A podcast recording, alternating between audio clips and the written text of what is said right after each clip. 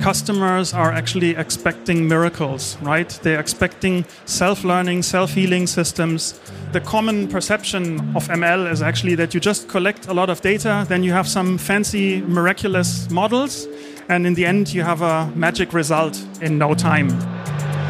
ITCS Pizza Time Podcast. Cheesy questions and juicy answers for the tech community. Hi und herzlich willkommen zum ITCS Pizzatime Podcast. Heute mit Eric Ballnard von Google. Er ist Customer Engineering Manager und seine Keynote heißt AI for All.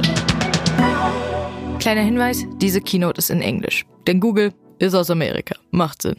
Er redet darüber, wie einfach es ist zu lernen, Google Clouds fortschrittliche ML-AI-Services wirksam einzusetzen, um AI-Potenzial auf alle Level des Businesses auszuweiten. Plus, Google zeigt euch ein paar coole Anwendungsfälle. Ich wünsche euch ganz, ganz viel Spaß damit. Hello and welcome to this session on AI for All. My name is Eric Balnat. I'm a customer engineer. I do architecture for customers and I'm located in the Google Frankfurt office.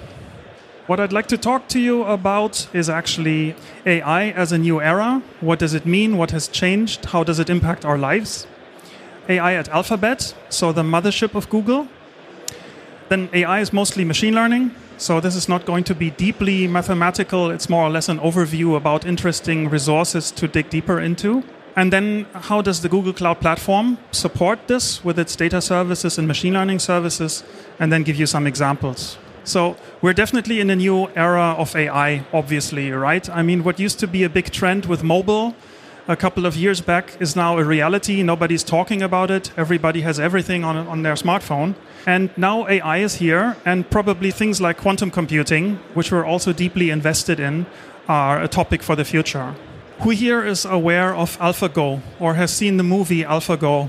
Right. So uh, we're also in an age where computers actually surpass human intuition in the most complex game there is on this planet, which is Go.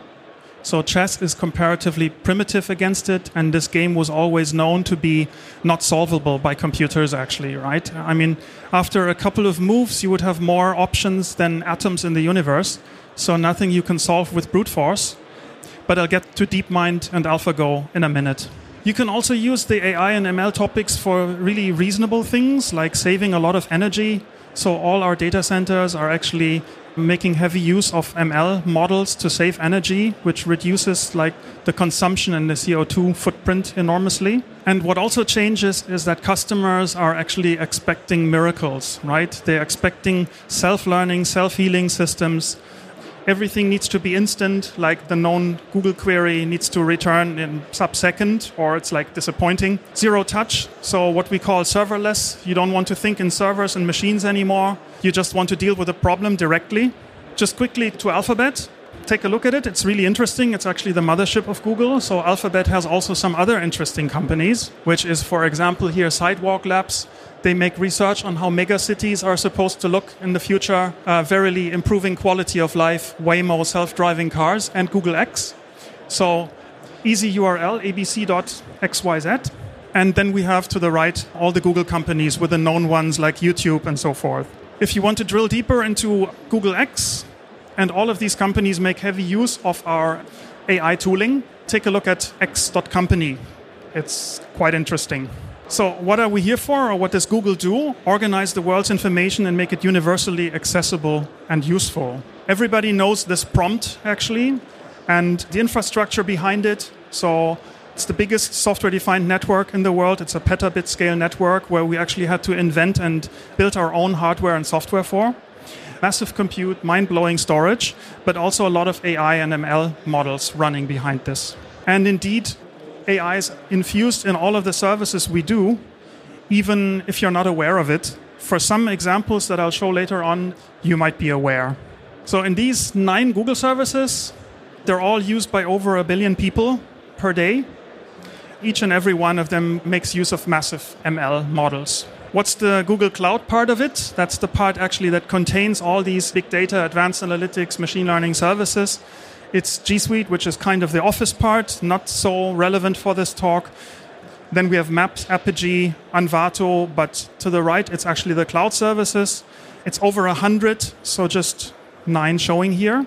And Another change is that we can actually deal with very, very big data sets really well. I mean, you know this from, from queries that you run, right? They go over petabytes of, of data and they come back uh, sub second. But we're working on heavily is actually understanding the data. What does it mean semantically? Very high level, probably, but nevertheless important. The common perception of ML is actually that you just collect a lot of data, then you have some fancy, miraculous models, and in the end you have a magic result in no time, right? Whereas the reality, of course, looks very different. You define your objectives and your baseline, you collect a lot of data, you need to understand the data deeply, you need to prepare the data, which takes about 80% of your time at least, create models, then iterate over these models, and then in the end, serve them within intranet scope or to the web or where, wherever your customer base is. Right?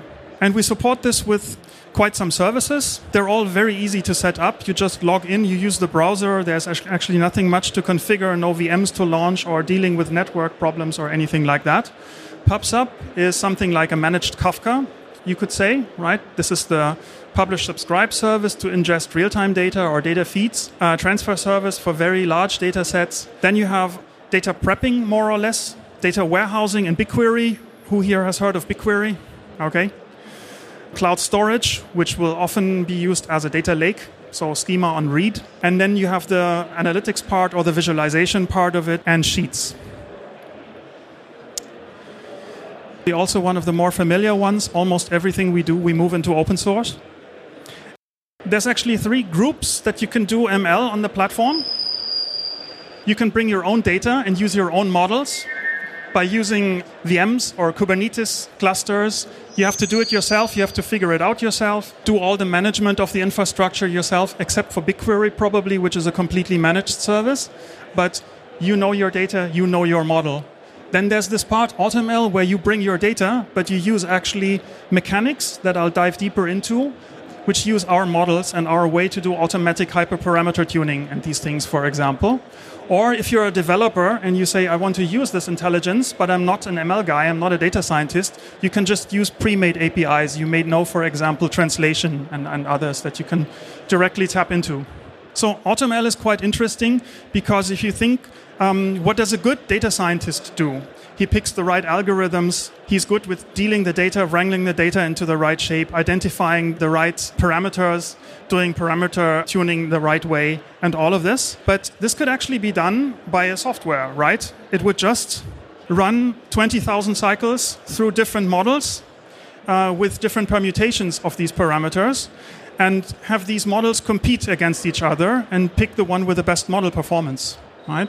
And that works really well. That even works on real life data, so duplicate data, missing data, uh, ambiguous data, and so forth. We did a nice hackathon recently where we actually wanted to train a model to identify or differentiate specific graffiti artists. In this case, DAIM, who also made some artwork for us. And the challenge was actually making a mobile phone app that would actually categorize or find the artist for a specific artwork. So what you do in AutoML, you open the browser, you load images, which can be just folders named by the artist. In this case, we had 174, for example, for DAIM and others. Can be a different number, can be different sizes, doesn't matter. You just load them. You click on train, then you can evaluate the model. You see areas under the curve, accuracy, and these things can do reruns and all of this, but it's actually just a couple of clicks. Can take a look at a confusion matrix, for example, and then deploy it to the app where it's actually ML at the edge, so it runs on your device. You make a photo of the artist, and here you, for example, see you have uh, 97% certainty that it's artwork of DAIM, right? And that's actually very easy to do with very, very little coding. Another option to use this automatic service is AutoML tables, which is actually the same principle running on tabular data, right? So you would just load data sets, you would or, or the, yeah, the name column that you want to actually investigate on. And the system deal with the data most of the time. So it can handle imbalanced data, outliers, and all of these things. It, it identifies dates, email addresses, numbers, names, timestamps, and all of this, and can even correct them. So here's just a screenshot of loading data up here in the data sets. Then you would switch over to models. You can train the model, evaluate the model, would give you some insights about the feature importance that you have. All of this is done actually automatic. it's a very good start. If you really want to go super deep and you have very custom cases, you can actually start with this and then fine tune and move on on, for example, AI platform. Here again, the accuracy about it. Another option you can use is Jupyter Notebooks, managed Jupyter Notebooks actually every service that we use in this regard is managed. So actually nobody wants to deal with launching environments, VMs and all of this. You just open the browser like you would do for Gmail or Maps or anything. Who's using Jupyter Notebooks? Yeah, okay. Again, open the browser. You can plug them into, for example, a Spark instance or read directly from cloud storage or from BigQuery. It all plugs in together like Lego blocks. Here's some different options you can use. You can use R environments, Python 2 and 3, TensorFlow, for TensorFlow, you can also switch to using TPUs, which are actually special ASIC units that are way faster than GPUs. So for training purposes, they're even faster than, than GPUs, which is a custom hardware that we actually built to support TensorFlow.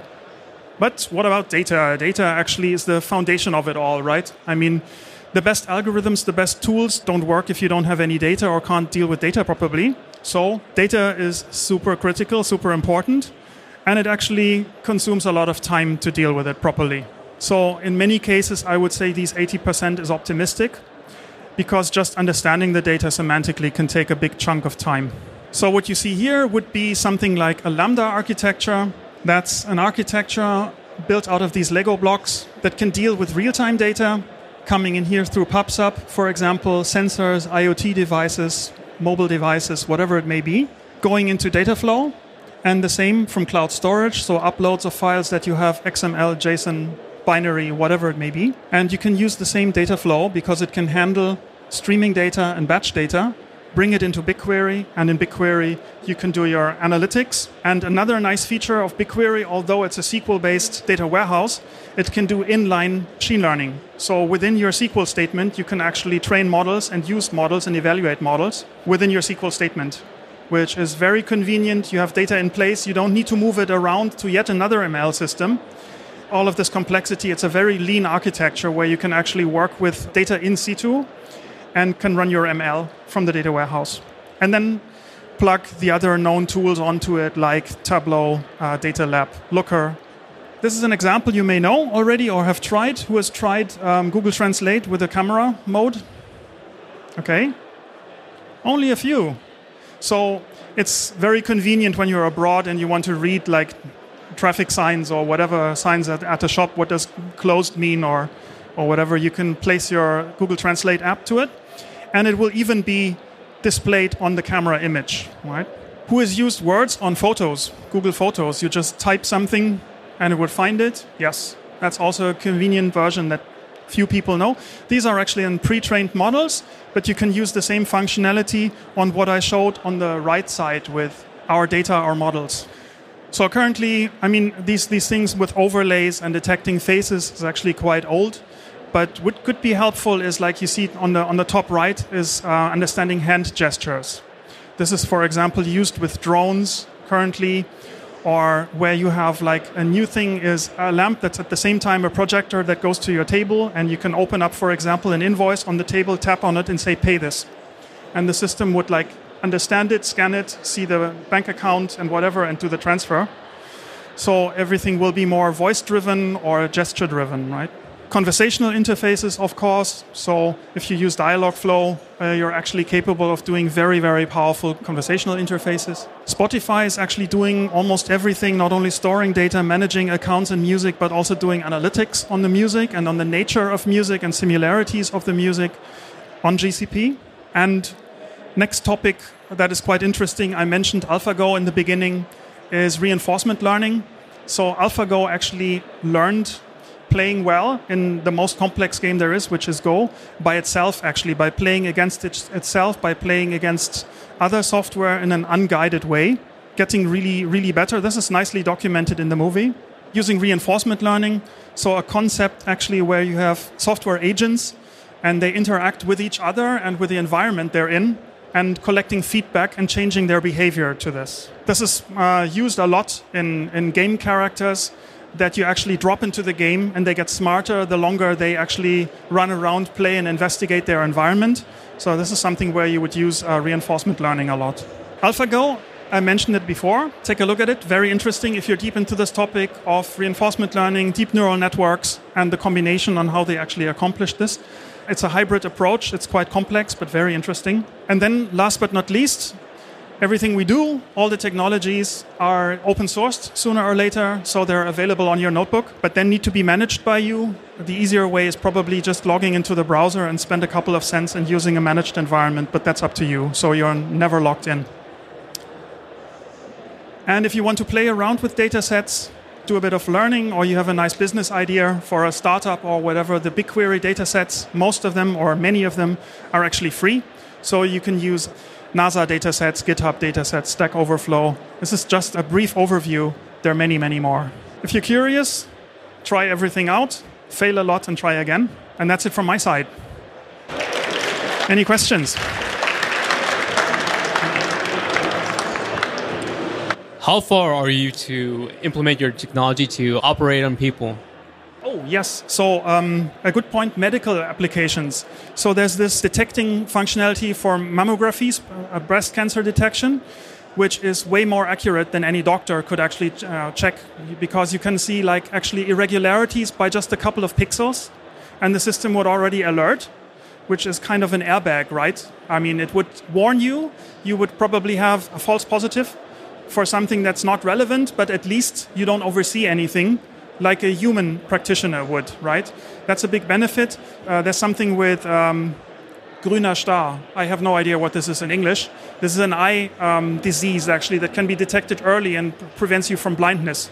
So in, in medical uh, application, especially image recognition stuff is super, super powerful and really saving lives. So this is something where, where one of, for example, the, the Google X companies is doing a lot of research in. I have a question that goes in the same direction. So, medical applications. Um, I know there are uh, neuronal networks that you can train uh, to recognize like protein binding sites, uh, sites and stuff like this. And I was wondering, um, you provide open source application, but then it's not relevant for research because you're taking data. Is there something that you're already collaborating on, or so I'm not in the, in the medical space, but we cooperate with a lot of universities for this. And uh, they own the data. We provide the tooling and they own the data, right? This medical data, patient data is a super strict topic, of course. I mean, there are really significant security applies. And the security we have on the platform is really uh, leading edge. We could talk a day about it on how it works. Yeah, but so uh, these uh, medical institutions they own the data and there's lots of co collaboration with them And thank you. Das war die Keynote von Google. Ich hoffe, es hat euch gefallen. Ich hoffe, ihr habt alles verstanden. Und wenn nicht, wofür gibt's den Google-Übersetzer? Wir sehen uns hoffentlich beim nächsten Mal. Schreibt uns gerne einen Kommentar oder lasst uns eine Bewertung auf Apple Podcasts da. Falls ihr noch andere Speaker, Firmen oder Themen habt, die euch interessieren und die ihr hier gerne hören wollt, schreibt uns das auch gerne als DM. Wir freuen uns auf jeden Fall auf eure Tipps und Vorschläge. Wir hören uns beim nächsten Mal und bis dahin. Bye. ITCS, Pizza Time Podcast.